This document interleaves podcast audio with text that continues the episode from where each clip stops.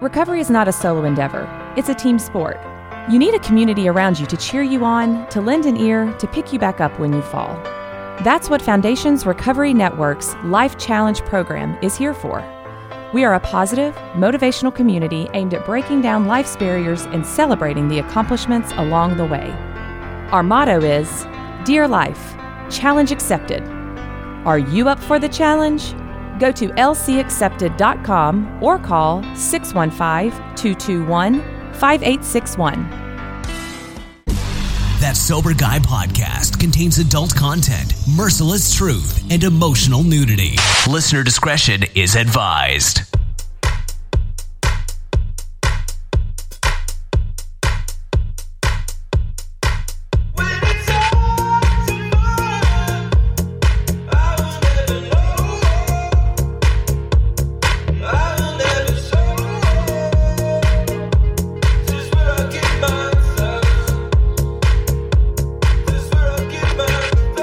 What's up? Thanks for tuning in today. Thanks to Humans for bringing us in, and thanks to you for supporting the show.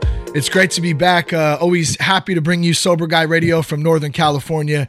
So, thanks to everybody for supporting the show and the recovery movement. And uh, really glad to be here today. Very grateful. We're going to start with some gratitude, always a good thing. Uh, real quick, we had a damn good time at the Innovations in Recovery Conference down in San Diego recently. Um, we really met some great people, made some great connections. Uh, we we uh, put out some content, which I'll get to in just a minute. Um, we saw some great things too. The family came down. We saw BUD/S training live on the beach in Coronado, uh, which was just phenomenal. I don't know how those dudes do what they do, but it was pretty amazing. Um, we watched a pelican shit on our neighbor's balcony twice, which was quite interesting. Uh, we did some shows on video game addiction, on treatment, um, all kinds of good stuff. Talked to Patrick Smith from Orange County Recovery Services, great dude. Uh, paid six dollars for a bottled water and twenty eight dollars for three tacos, but I guess that's Coronado, so a beautiful place. Uh, what a great time! We, like I said, we re- we released all eleven episodes. Those just came out recently, and you can find those and more resources at uh, www.thatsoberguy.com as well as on iTunes. Uh, thanks again to all who participated in the event. And um, of course, thanks to Foundations Recovery Network for having us down. Real quick, and then we're going to get to our guest today. One of the tools that I use is Transitions Daily. It's a daily AA email and it's delivered right to my inbox. Really a great way for me to start my day, and I'm sure it would help you out too. It takes me about five minutes to read. It's one of my favorite tools. You can go to dailyaaemails.com for more information. And then also be sure to check out the new treatment program, DXRX. Uh, DXRX provides access to alcohol treatment specialists, safe medication, and ongoing monitoring for people who want to stop or reduce their drinking. And it's all done through a simple phone app. If you go to thatsoberguy.com, you'll see the DXRX logo, stronger than alcohol, on the right hand side. Click on the logo to get started today. All right, today's guest is Zach Gowen. And uh, Zach is one of the most inspirational athletes in the world, overcoming a broken home, childhood cancer, leg amputation, um, as well as drug and alcohol addiction. He's the world's first one leg professional wrestler, former WWE superstar, uh, former American Ninja Warrior contestant, which I can't wait to tell my daughter Lucy about because she loves American Ninja Warrior. She's like practicing it in the backyard. Um, now he's an inspirational speaker with Cool Speak LLC, carrying a message of hope to students across the country, and works with the Range of Motion Project, which gives amputees in developing countries access to proper prosthetic care. Uh, he lives in Detroit with his wife and his two uh, boys, age one and four.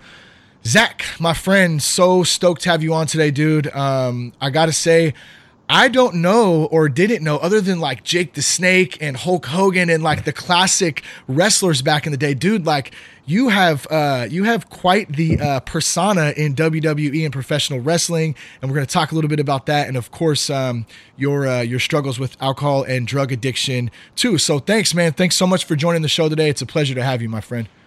It's it's an honor and a pleasure to be with you, Shane. Thank you so much for having me. Shout out to Buddy C for making this happen out in Georgia. Yes, buddy. Yes, man. So cool, man. How how he connected us, and uh, uh, God's doing some amazing things in uh, in all of our lives, and it's just uh, really really cool. So uh, yeah, it's. Um, how did that happen? By the way, you guys met at a uh, at a conference, I understand. Yeah, there was a there was a big recovery convention in um, in the uh, Detroit area where I where I'm from and where I live, And uh, well, part of the recovered a, the recovered podcast, right? Yeah, yes, Buddy, Buddy is a, a, major contributor to the recovered uh, yes, cast. That's awesome. Which, Shout out to uh, them. Yeah, exactly. Shout out to Mark and, and the crew uh, there, and uh, and I'm on there quite a bit as well. Um, and so that's how that's how we got to know each other. And then he came up from Georgia um, to do uh, help us do the live podcast. It was our first live podcast in front of a live studio audience, which was interesting wow. and a lot of fun. That's cool. And uh, yeah, we did that at the conference, and Buddy was there. And we got to talking, and Buddy's like, "Hey, you got to meet my buddy Shane." And I'm like, sure, I'm down to meet anybody, man. Any any like-minded individuals at any time I can yeah. uh, share in some some experience, strength, and hope, and then uh, dive into the solution. I'm I'm all for, man. So uh, so this is how that came to be. Yeah, that's awesome, man. Well, I, appreciate you taking the time out today to sit in with us, and I'm really excited to uh, share your story and uh, get to know you a little bit.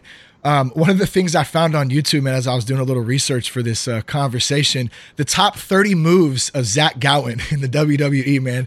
And uh, I think some older stuff too, even before WWE. But dude, like, how do you do what you do, man? Like, what is it? What does it take uh, physically, mentally? I mean, it's pretty amazing. Thank you. And I don't know. to answer your question is I don't know. Uh, people ask me all the time. They say, you know, how do you wrestle on one leg? How is that possible? And yeah. my answer is my answer is simply I, I, don't know. I've never wrestled on two, so I really there really isn't. I can't compare it to anything. Um, I do know that I um, since a young age I've, I've had a drive and a determination um, and a passion for professional wrestling. I mean, when I was a kid, you know, growing up without a dad and without a leg, and uh, as a cancer survivor, um, I felt different and I felt yeah. ugly and I felt defective and I felt like I didn't quite fit in um, to anything. Uh, but all of that, all, all, all, all, of those feelings and emotions went away when I engaged in professional wrestling, when I watched it, when I tapped into the magic of it.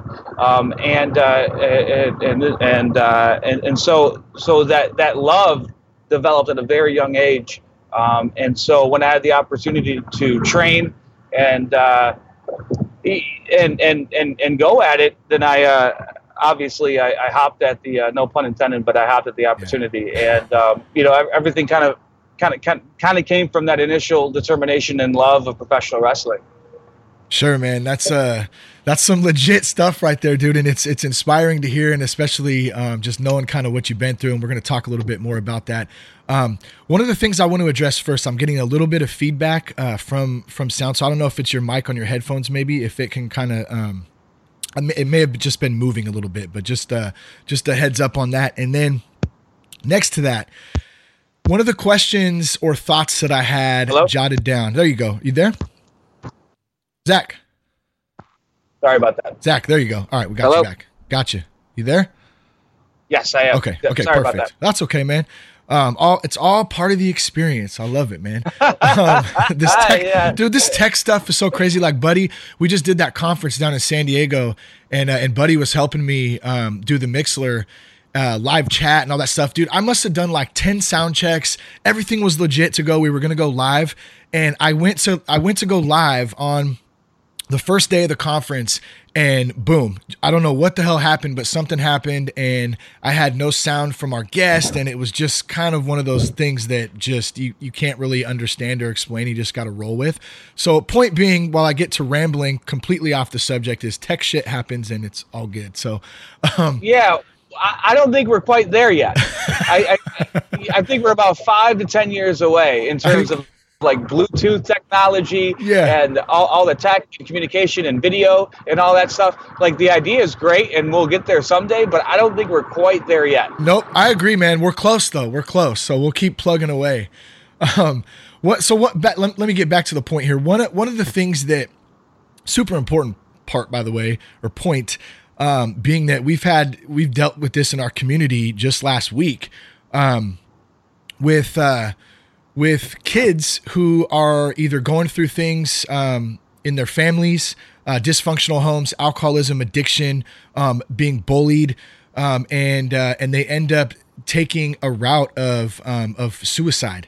And we just had something recently, like I mentioned in our community. It is is extremely difficult to to hear um, and to uh, to to address. How do you how do you talk to these kids, um, you know, and let them know that there's hope and that there are people out there like yourself who have experienced um, adversity and struggles and bullying, um, and have been able to come through it and actually come out on top and be able to give back. Um, I guess the question I have for you is um, well there's two parts to it. How did you deal with that as a kid that adversity um, being picked on? I know you'd mentioned that uh, before in one of the interviews that i had uh, saw. And then what advice can you give today to a kid out there listening who might be going through some stuff? Um, where could they turn? Yeah i didn't deal with it until at, at, at an advanced age um, until i until i got sober and until i you start, started working on myself then I was really able to dive deep and, and, and clean up all of that crap and all that baggage that I carried for a very long, long time, you know. Um, and the, the most important thing for me uh, in recovery is the ability to ask for help. Yeah. Uh, not and not only ask for help, but be able to receive help. And uh, and that's such an important component to working through situations because I don't know about you, but I, I am under I'm under the belief that life is too difficult to handle on my own. I agree, like, like and, and, and I think that's a universal thing. And um, for me, the most important thing was to get that uh, to have that role model or that mentor or that somebody who's been through similar experiences and found a way out, um, and that person sharing that with me. Um, and and that's why I consider consider the work that I do with Cool Speak in terms of talking to these kids, um, going into these communities where the biggest problem uh, in these community in these communities it's not a socioeconomic, it's not a race thing. The biggest problem is lack of male role models, and and it, and it's and it's and it's broken homes and not a lot of structure or discipline at a young age within these homes. Um, and so being able to to interact and connect with these kids and not, not only speak to them or do workshops with them, but stay in contact with them after the fact. Um, that I can be, you know, that uh, a strong male role model, and that's so important for, for little boys to have. Yeah. Uh, but maybe even more important for, for girls to have too, uh, so they they know what a uh, a healthy adult male looks like and what that relationship looks like. Um, and so that's why I consider the work that I do more important in, in terms of speaking and getting into yeah. the community, more important than, than the wrestling and the Ninja Warrior stuff. Um, sure. it's, that, it's, that, it's actually making a connection with these kids and hopefully making a difference uh, in their lives and then the people around them too. So when you're in there speaking to this group of uh, of, of young adults and kids, um, do you do you talk specifically about some of the things that you went through as a kid? Oh yeah, absolutely. So if, I talk if, about. I, am sorry. No, I was just going to say, if if you would, can you would you mind elaborating on that a little bit?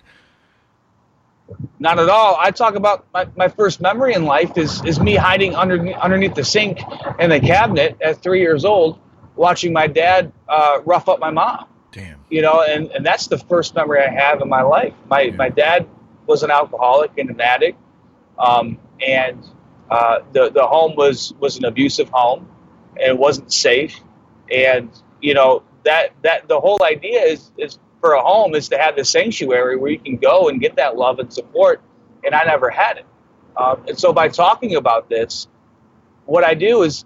Uh, uh what I try to do is, is, is lift the stigma or the shame um, and shine some light on the pain of it all. Um, and to me, uh, that resonates with a lot of kids because a lot of kids are in similar experiences or have gone through similar experiences, but they don't know how to talk about it. Yeah. Um, and that's that's their normal. You know that that's what their normal looks like, and and and to me, that's unacceptable because um, as a member of the community and as somebody who's been through that, and as somebody who's reasonably happy and useful now, I see it as a responsibility to carry that message that yeah, you know, life happens to us. Um, it's not always how we plan, uh, but life isn't about what happens to us. It's about how we respond to what happens to us. And then I want to equip these students with the with the tools and the know-how uh, to ask for help, to receive for help, um, and to uh, and to take action. and this is this is all stuff that I learned in recovery. I didn't know any of this stuff yeah. until un, until uh, until I, I, I started that journey of recovery. Um, and so so a lot of it is, is still carrying that message. And, and what I do, I mean, if you're uh, if, if you're in a 12 step program and you come to one of my talks, you've probably heard everything I've said. You know, I, am really just taking the message of, of, of what I've learned from recovery and bringing it to these kids. I think it's applicable and I think it's universal and I think it's needed. Yeah, man. Um, one of the things you mentioned about the father figure, and I had a, a buddy of mine, Trevor, on the show a few episodes back, and um, he had talked about at a, a life change event that um, that he helped um, facilitate and uh, and and do some prayer at. Um, he said one of the main the main things that these grown men were coming up and asking for forgiveness for and for prayer for was he said almost every one of them, and there was a lot of them because I've been to the event previously almost everyone was something to do with their dad, something to do with their father.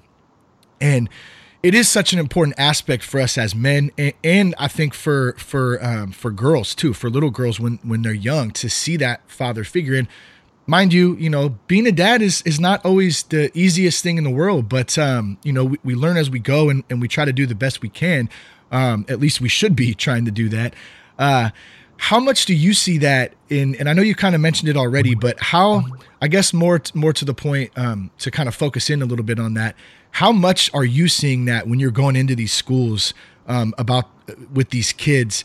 How is it? Is it most of them? Is it half of them? Is it all of them? Like, what are you seeing in the ones that are really struggling? The lack of a father figure in their life.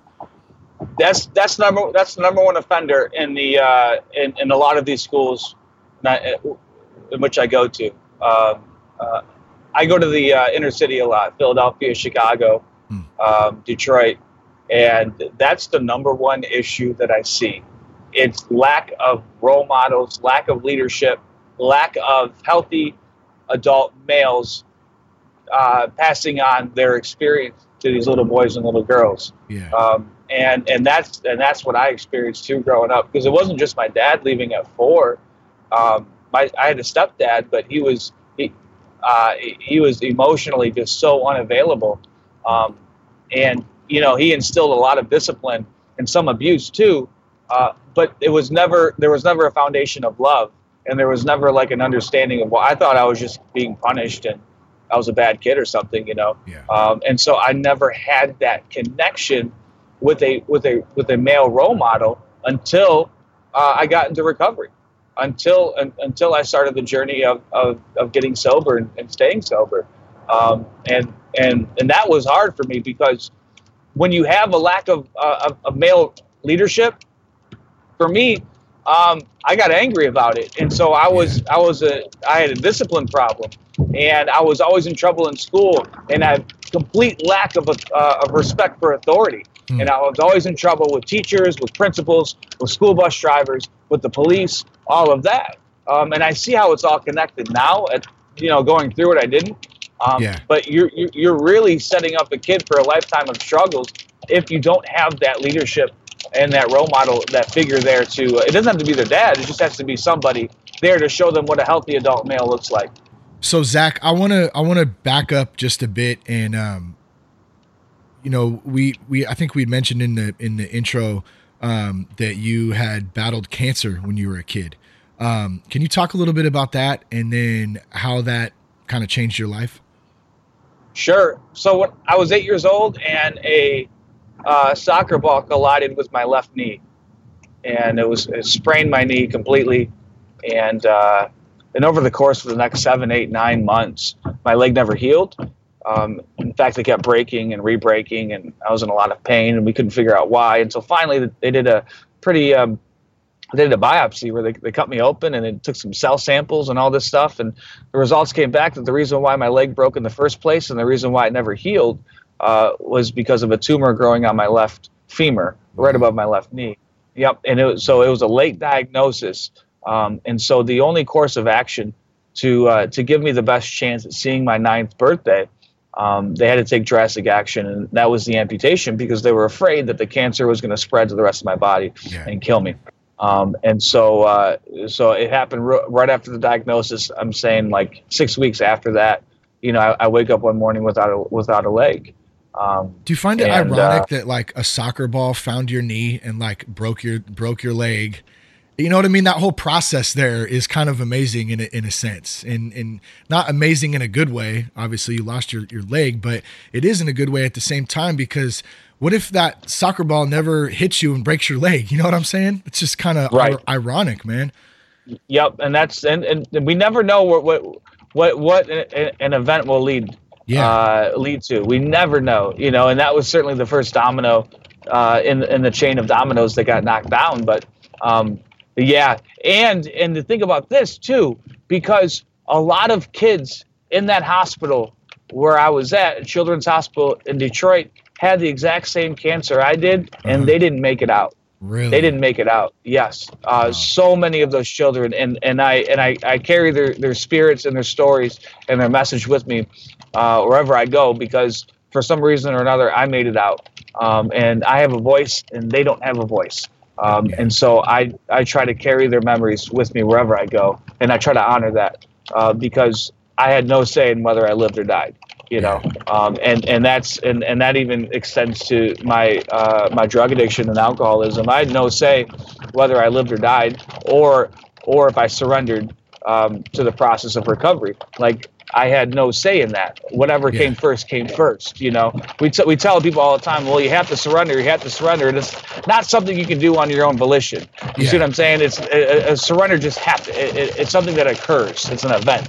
It's not something that you can kind of create within yourself. Um, and so I, I, was gifted the gift of uh, of surrender, and um, and just like when I was a kid, I was gifted the gift of life. Um, because if my point is this: if if if they if they discovered my cancer early on, uh, they would have performed a limb salvage where they would have gone in, removed the tumor, and then put a rod where the bone was, and not have two legs. Um, but to like three or four of the kids that had that surgery in the hospital with me, the cancer came back. Uh, they, they didn't get it all the first time, um, and then they, they died. So it, it was almost I, I look at I look at it as a blessing that it didn't get diagnosed until so late in the game, where they had to take completely drastic action. Yeah. Uh, because that that's because that saved my life, you know. And uh, I, obviously, it's a it's a terrible situation, and I can't I can't wrap my mind around it, uh, even to this day. And I, am not sure if it's for me to wrap my mind around. Yeah. Um, but what I what I do know is that I have the responsibility uh, to carry the, the, the message of hope and survival uh, to people that need to hear it because that's the that's the deal I made with God. You know, I mean that's what it is. I mean I, I I'm God's uh, hands and foot, as the case may be.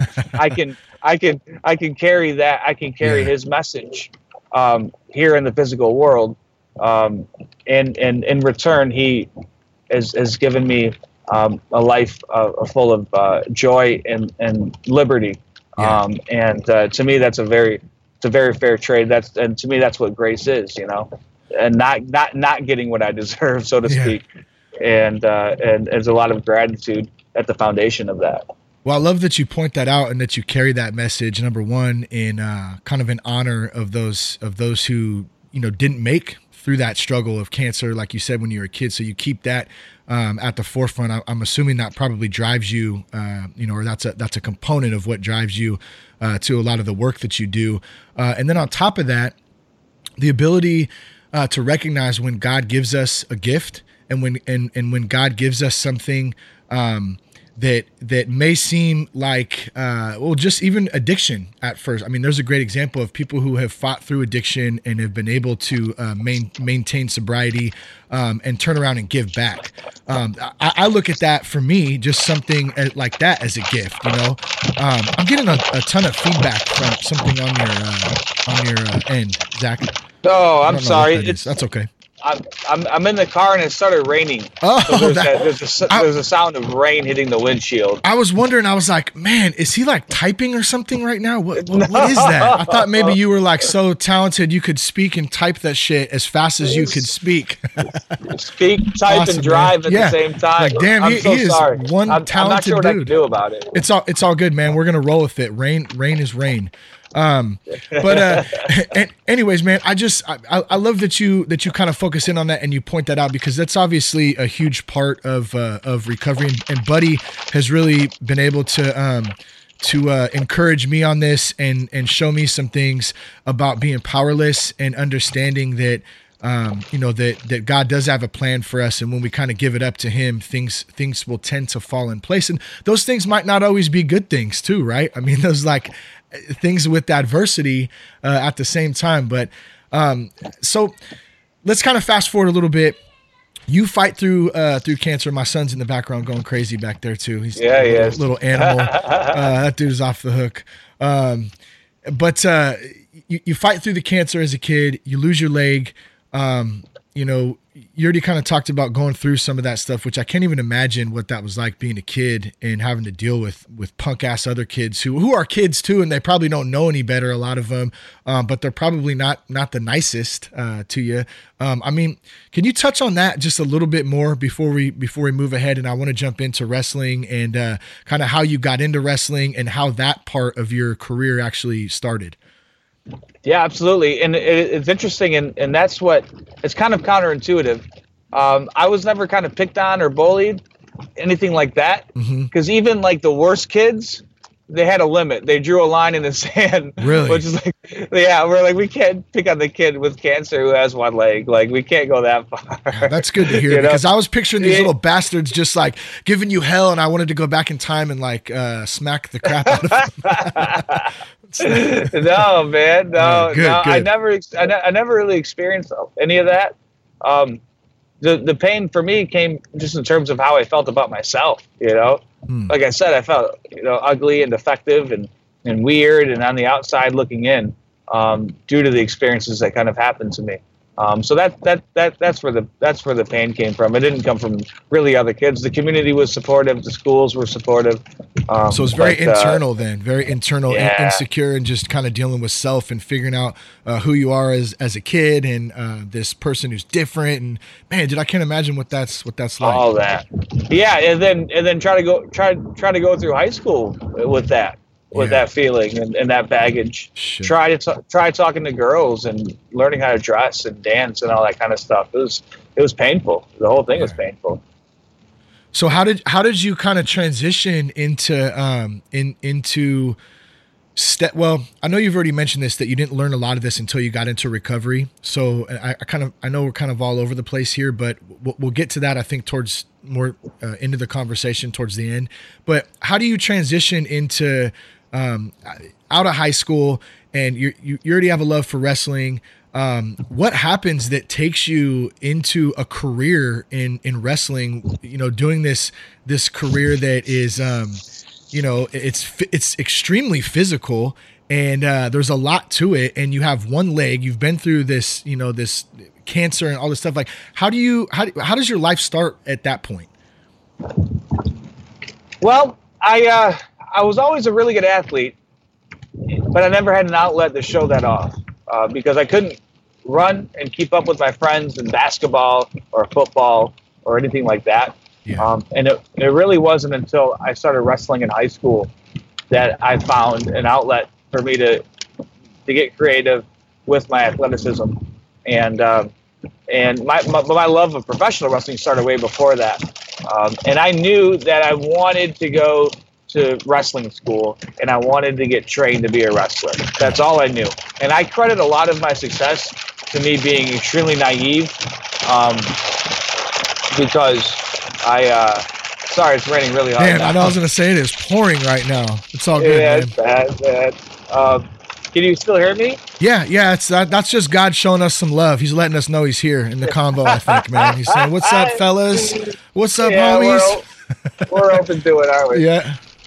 Um, yeah, so it was never an option. It was never an idea for me to have a career as a professional wrestler. I didn't get into wrestling because I wanted a career uh-huh. or because I wanted to inspire people. I got in for very selfish reasons, which is I love professional wrestling and I want to be a part of it, and I want to be a professional wrestler. Yeah. Um, and so, but once I got into it and I trained and I learned that I could there was something there in terms of uh, my story and connecting with an audience and using um, the art, so to speak, to engage and connect with an audience.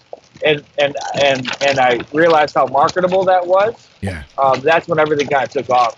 So I got signed to WWE less than a year after I had my first match, wow. uh, which is incredible. Most guys take seven to twelve years just to get a look, and you have to hone your craft and and, and evolve and get better and make connections and grow. Um, but for well, yeah, me, it because, happened right away. Because part of it is not only the physical aspect, which I'm sure is grueling, but there's also the character aspect of it, right? So, I mean, you have to have kind of both of those. And for you to do it within a year is pretty amazing. It's unbelievable. And, and, it, and it really speaks to the marketability of being the first fill in the blank in history. Yeah. Yeah. You know, whatever that is. And, um, and uh, WWE saw dollar signs right away. They'd scoop me up really, really quick. Throw me on TV with Hulk Hogan and Roddy Piper and Vince McMahon and uh, John Cena and all those guys. And uh, dude, yeah, I saw. It was, I yeah, it went zero, zero to hundred real quick. well, I saw the video of Brock Lesnar hitting you with the chair and then banging your leg on a steel pole multiple times. What the? What was that like, man? yeah, painful. Yeah, I bet. I was like, geez, man, what a this this and he man, he was a mean looking dude in that. He he wasn't giving you no mercy. no, I, am grateful that happened when I was 20 rather than 34. You yeah. know. yeah, yeah, yeah, for sure. Yeah, the body definitely responds differently uh, at 20 versus 34. It's unbelievable. Yeah. Um. Well, I'm sure, and correct me if I'm wrong. You know, obviously in a physical sport like that, there's a lot of uh, injuries and uh, and pain, like you said, from getting your leg hit on a pole, um, and various other types of, uh, of of abuse that your body takes in uh, in a career like that, in, in a job like that, on the day to day basis. Um, it, from from what I little the little knowledge I have, and I'm going to let you school me on this, of course, but the little knowledge I do have is that um, obviously there is some medication involved when uh, in trying to recover, trying to deal with pain. Um, is that kind of what led to to your addiction, um, or was there something else that, that that started from? Yeah, no, it wasn't. It wasn't the pain. I took uh, pain pills because I liked the way they made me feel. Hmm. Um, I didn't. I, I never took them because I was in pain.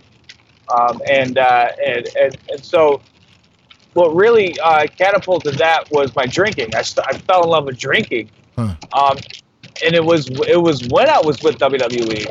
Uh, so you know, you're on the road, you're hanging out with with with guys that you know are in their 20s, late 20s. We're performers. We go to bars. Yeah. There's the women aspect of it. There's you know we're all making money.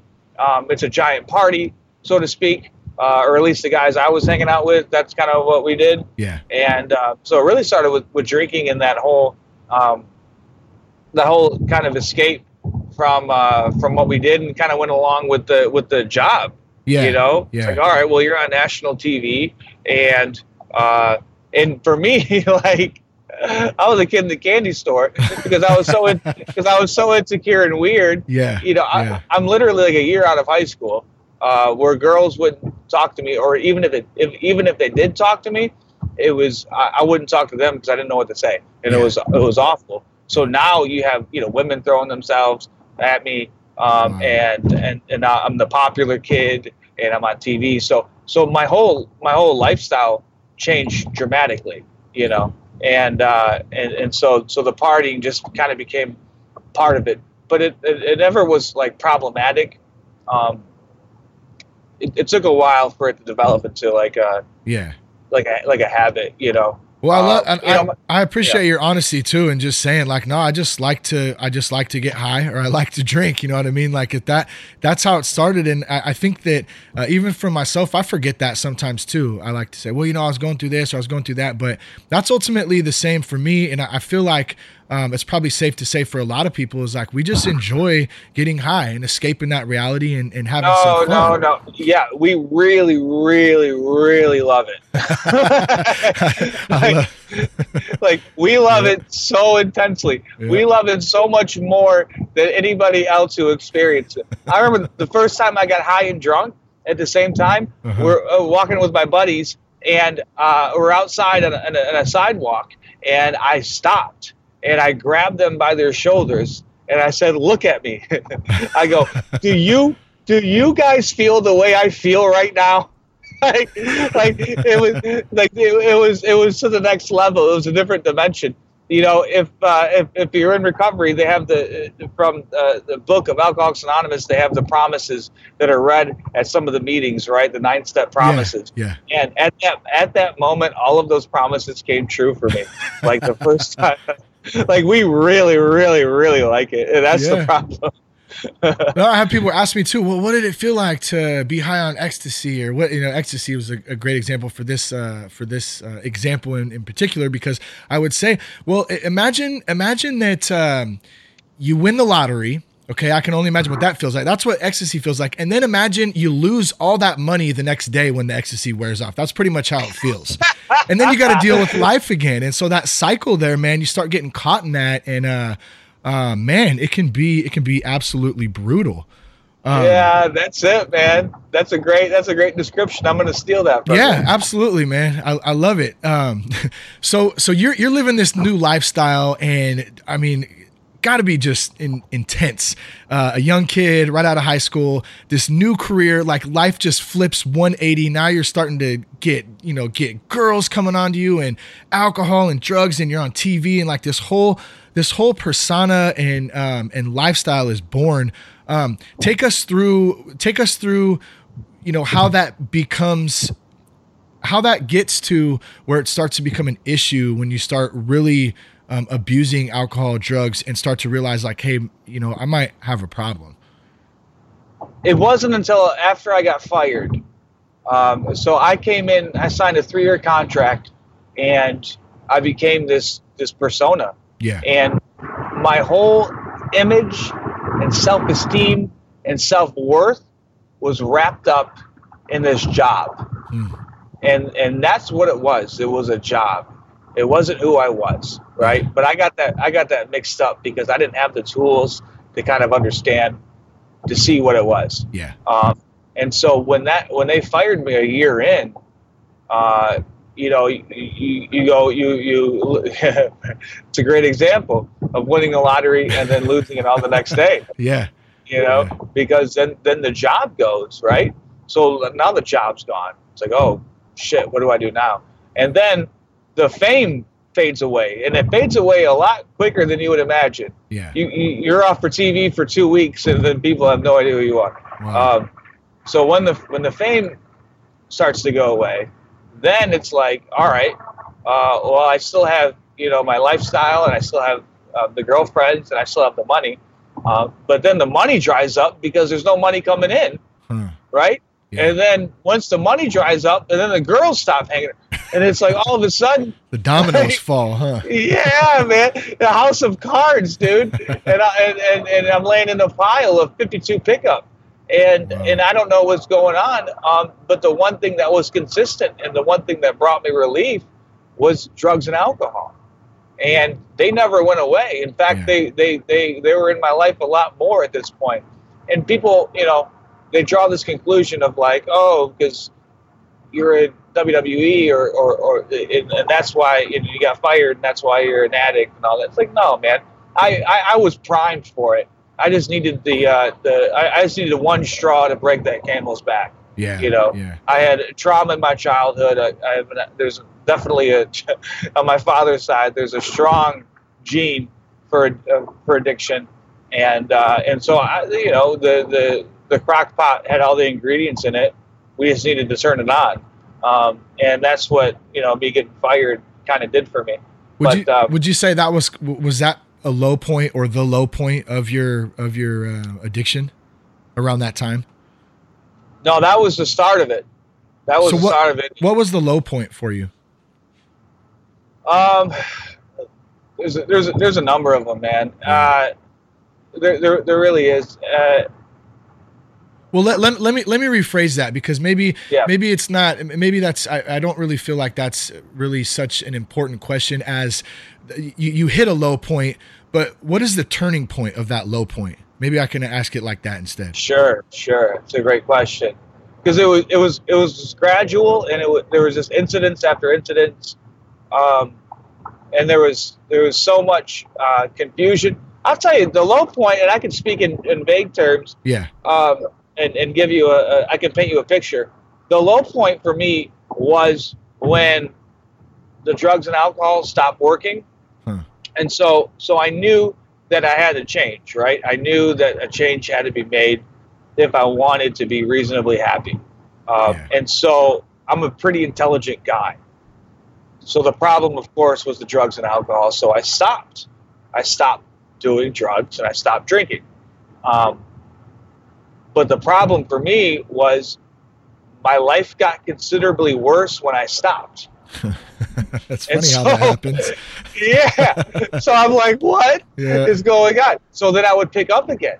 Yeah. And then my life would get worse. Yeah. And then I would stop. And then my life got worse. And I'm like, and so it the, a, a real low point was the absolute confusion and hopelessness of my situation because I couldn't use and drink and I could not use and drink and I didn't know what to do.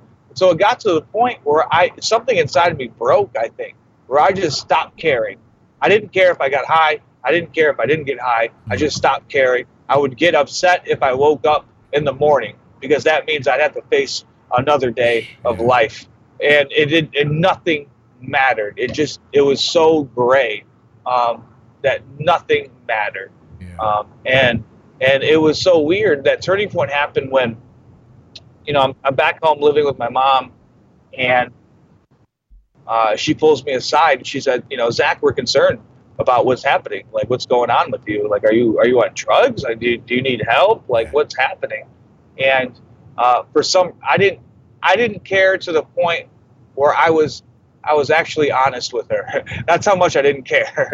I said, listen, I said, Mom, and here's the honest to God's truth. I'm sober right now, uh, but next week I won't be.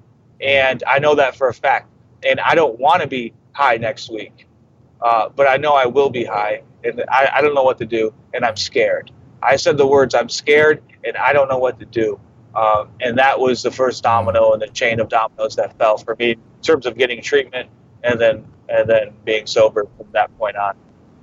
That's crazy, man. That's like it's that point of uh, of complete just almost surrender where you say like I'm scared. Like you're literally at that at that point where you you don't know what to do, and I've been there too, man. And it's just like but let, but you know what's funny? I'm wondering if you if you can relate to this at all too, because I remember that moment, and I've talked about this before a little bit, but I remember that moment when I said to my to my wife initially was the first person I ever said it to was I'm an alcoholic and I need help, and I remember yeah. the fear in that and the you know the confusion and the um, the way that it made me feel to to to know that I was about to say, even before the words just started to creep up my throat and come out my mouth, like. Yeah. But afterwards, bro, like there was this there was this weird nostalgic feeling of like this weight just lifted off me even though i knew there was this like super long battle ahead and i was gonna have to go to rehab and i knew i was like kind of letting the cat out of the bag like did you kind of feel anything like that when you when you finally just kind of admitted to it too yes yeah and thank you for saying that there was a conflict, though. There was one element of that, but also it was the weirdest thing. It was like an out of body experience, and I was looking yeah. down at myself saying these words, yeah. and then in, in my head, I'm like, Zach, shut the fuck up. You're blowing your cover. Yeah, dude, totally. Yeah, man. I go, you're blowing your cover. Yeah. Like if you say this, something's going to happen. Yeah. And you're not going to be able to get high. Yep, that's exactly. so there was like these two things going on at the same time so crazy, man. Yeah, you're giving up that that tool, you know, you know that the cat's out of the bag and that tool is going to be affected by it because now now people know, you know, but uh, man, that's uh, that's super interesting. So so what um what what's the best thing? I'm just going to kind of fast forward here unless there's anything else you want to touch on. Uh, just feel free to, to jump in. But um, you know you go through recovery you go through treatment um, you know now how, how, how long have you been sober for zach um, a little over seven years. Seven years. Okay, so um, in that time, um, you know what's what is one of the best things for you about living a life? You know, not only just free from alcohol and drugs. That's definitely the face of it. Um, but when we work a program, and I'm still learning this on the daily, there's much more to it uh, just than not drinking or using drugs. It's really about how to learn to deal with life and relationships and, and all the good things that that uh, that come in life, and also dealing with the struggles. Um, what's one of the the best tools that you use uh, to really help you through that on the day to day basis? For me, it comes down to connecting with another alcoholic or an addict, mm. and just sharing that connection. Um, I find so, and it it goes it even it goes back to my first my first days in treatment when you know I'm in this facility with uh, and, and in my wing there were like 13 of us um, with like 13 other dudes who spoke my language. Yeah. Um, and yeah. to me, that was so powerful. I'm like, oh, I'm not alone. That's so powerful. Like, there's so much hope in that. yeah. Um, and then, and to, to this day, I still, that's why I say I'm an alcoholic and addict because I still think like one. My, I still have a brain of an alcoholic and addict. I'll still revert to, you know, self pity and, um, uh, uh, anger and fear and all that kind of crap. Yeah. Um, and and then I'll kind of bottle it up and I won't share it. But as soon as and and but the, the the number one true way for me to kind of find some relief is by connecting with somebody else who's been through similar experiences or just a like-minded individual. Um, and to me, that that that that changes my whole perspective on everything, man. Um, It was so funny dude. Uh, real quick, yeah. a couple days ago, a good example of that. Um, before a meeting, I get a text from my buddy saying that there's a new the new uh, Nintendo Switch uh, bundle is on sale at GameStop, uh-huh. right? And I've wanted a Nintendo Switch for a while. I like you talk what's, about video game addiction. What's a Nintendo Switch? So it's a new Nintendo system, and it's Really, I didn't know awesome. they came out with them. I, I, just saw the I saw the one that they that they those bastards made sure that they sold out of around Christmas. The little NES, uh, yes, the throwback one, which was cool. This is this is different. this is what brand new. Yeah, different. Really, this is what Nintendo does. They limit their supply to drive up demand. I, right, and it's it totally worked on me. Yeah, uh, they did that. With, they did that with the one you're talking about, and they yeah. have the new one now that's sold out everywhere, and you can't get it. Really? Anyway, I got the alert that it's available, and I'm like Yes, finally. And it's been out for months, but it hasn't been available since it came out.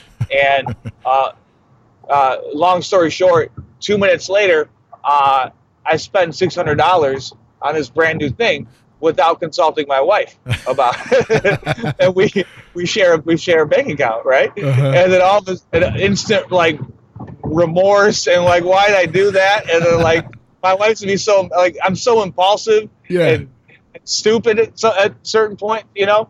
And then I'm like carrying this around, and then and then so like it, it's kind of beating me up, you know. And I talked to my wife about it, and she's like surprisingly cool with it. Um, but you know, we'll, we'll we'll talk. We'll we'll continue that conversation. But uh, the point is, I started carrying around this guilt and this shame, and like I'm so dumb, and why why did I do that? And impulsive. That's old behavior. Like what's wrong with me? And then as soon as I I shared the story with another alcoholic, yeah. and he started laughing. Like the relief came. It was so it wasn't laughing at me. It was a yeah. laugh of recognition. Yeah, you like, know. Yeah. Well, it's a great and example, then, man. We still we still have that impulsive personality, and you know, uh, thank thank God it wasn't a, a, huge bag of dope. You know what I mean? That that you went out and bought yeah. instead, but but still, it's the same concept. And uh, if we're not careful and and we're not open about these things, um, you know, it's something something like that may seem silly to somebody who out there who doesn't understand what it's like right. to, to be locked up in addiction. But um, to your point, it makes perfect sense to someone who does. And I think that uh, your your tool that you use in just connecting with another alcoholic or addict is huge. And we should all be, uh, you know, all of us who are dealing with that should should be up at the at the forefront of our recovery program. Yeah, that works for me, man. You said it perfect. Um, okay, well, I just uh, I, I want to be conscious of your time, man. I, dude, this has been one of my favorite conversations, man. I really appreciate you coming on. You're a great guy and just doing some amazing work. I'm I'm really looking forward uh, to looking into some more of your work now that we've got to uh, to chat and whatnot. Um, two two things. Let, let, me get one last question off, and then we're going to talk about um, a, a climbing a volcano with the range of motion team that's uh, that that uh, you're uh, looking to do um, pretty soon. So uh, first, I want to ask you this. Um, for anyone out there listening, whether they're dealing with addiction or maybe they they have a family member who is, or maybe they're just dealing with a challenge in their life. Maybe it's something that has nothing to do with addiction. It's just we all do deal with challenges. obviously you're a person who has faced many of these, um, you know, since you were a kid all the way through your adult life and into recovery now. Um, if if you could give one piece of advice to somebody out there listening, how how do you create opportunity out of a challenge? Oh man, that's what my whole keynote is about. It's about taking obstacles and challenges and turning them into opportunities and that and the, and, and the life is is in the middle. That's where that's where life exists. Is it, it, the life isn't about what happens to us; it's about how we respond to what happens to us, right? And so for me, um, the, the the greatest thing uh, is for me is a total acceptance of whatever the situation is, and then I look at and I draw on a sheet of paper. And this is a perfect exercise. It's something I learned early on, and something I still do. And on one side of the column um, are things I can control, and on the other side are things I can't control. Right. So there's two hmm. different columns. So the things I can control are simply, if you boil them down, my attitude, my my my actions, and my reactions to life. That's it. And then on the things I can't control, go everything else. Literally, like everything else people, places, things, relationships, situations, events. I can't control any of that. Yeah. Uh, but if I focus on myself and if I ask for help and if I take suggestions and, I, and, I, and I ask for guidance um, and I take action, um, things have a really great way of working themselves out. And it's not just like, you know, 20% of the time or 50% of the time. Yeah. For me, it's a it's 100% of the time. If I focus on things I can control in my actions and I ask for help and I take guidance, things have always worked out for me that way. That's awesome, man. That's awesome, man. That's great advice, man. I appreciate you dropping the little exercise too, because I do think that's a that's an important exercise, and it's something that's simple too. Anybody can do it. You just uh, get a piece of paper and a pen and get after it. And there's something very powerful about writing writing this stuff out. So I'd encourage yes. anyone out there listening to uh, grab a pen, grab a piece of paper if you're if you're struggling with that right now, and and do the exercise Zach just mentioned because uh, I think it can really help. Um, so you're trying. So you're trying to uh, you're trying to climb a volcano, man. Um, last thing before we wrap this up, what is the deal with that, dude? That's in that's sounds incredible. I don't know much about it. Uh, would you like to talk about that a little bit? Yeah, I don't know much about it either. I guess I'll, I'll, I'll, figure it out. Like my, my motto in life is I'll figure it out. You know, yeah. like I, I, I, didn't know how to be a wrestler. I didn't know how to be a speaker. I didn't know how to be uh, a, a, a, a, guy who climbs volcanoes. Yeah. um, but I'll figure it out. And the, the, the deal is it's the Range of Motion Project. And what they do, it's a nonprofit.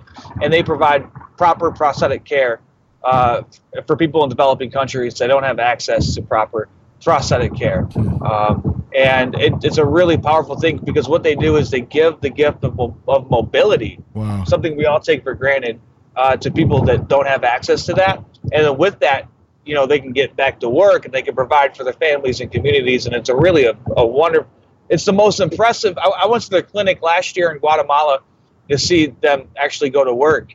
Uh, and do what they do. And it's the most impressive group of people I've ever seen in my life. Uh, it's the greatest charity I've ever worked for in my life. Um, and so what we're doing this year is uh, as a, uh, in a, in a, in a, in a event of solidarity for the cause is me and 15 other amputees. We're going to climb um, a volcano in Ecuador at the end of July. Um, and uh, in, in, an effort to raise funds and awareness for the Range of Motion Project. Um, and it's going to be an absolute epic event. There's going to be it's, it's, very literal and very metaphorical at the same time. Yeah, you yeah. know, like, and it's just going to be something that I'm so glad I'm, I'm able to be a part of. You know, and that and that's really what I see my life. I just do stuff in life. You know, last year it was the Ninja Warrior thing, and this year I'm climbing a mountain. Who knows what's going to happen next year? Yeah, but, shit. Uh, we didn't even talk about the Ninja Warrior thing, man. That's unbelievable too. We'll put a link to the we'll put a link to the YouTube uh, the YouTube uh, sure uh, piece in there, and, and, and, folks can check that out too because that's that's a whole nother another part of this journey for you. Uh, and that was just in 2016, right? Yeah, that was last that was last summer, um, and, and, and really it's it's all, all, of this is the same to me, whether it's Ninja yeah. Warrior or at a school or WWE or climbing a mountain. These are just platforms for me to sure. to carry a message of hope, man. And I, am excited about life, and uh, and, and, I'm excited to, uh, to to to finally be part of life, and yeah. uh, I celebrate that every day, man. Well, it's great. It's great to uh, to talk to you and your excitement. Let me just tell you right now. Um, obviously, we haven't met in person. I hope to do that one day, man. But your excitement bleeds through, and it's just um, it's very encouraging and exciting to meet people like you and to to get to talk to people like you. I'm really honored to do so. And please let us know. Uh, let me know when um, as the the climb of the volcano gets closer and as you're starting to um to uh to to promote that and look at it more if there's anything we can do to help man i'd love to just plug it on the show as it gets closer and and help you guys in any way we can. It's super cool. That'd be great. Well right now there's a we i'm crowdfunding this whole trip.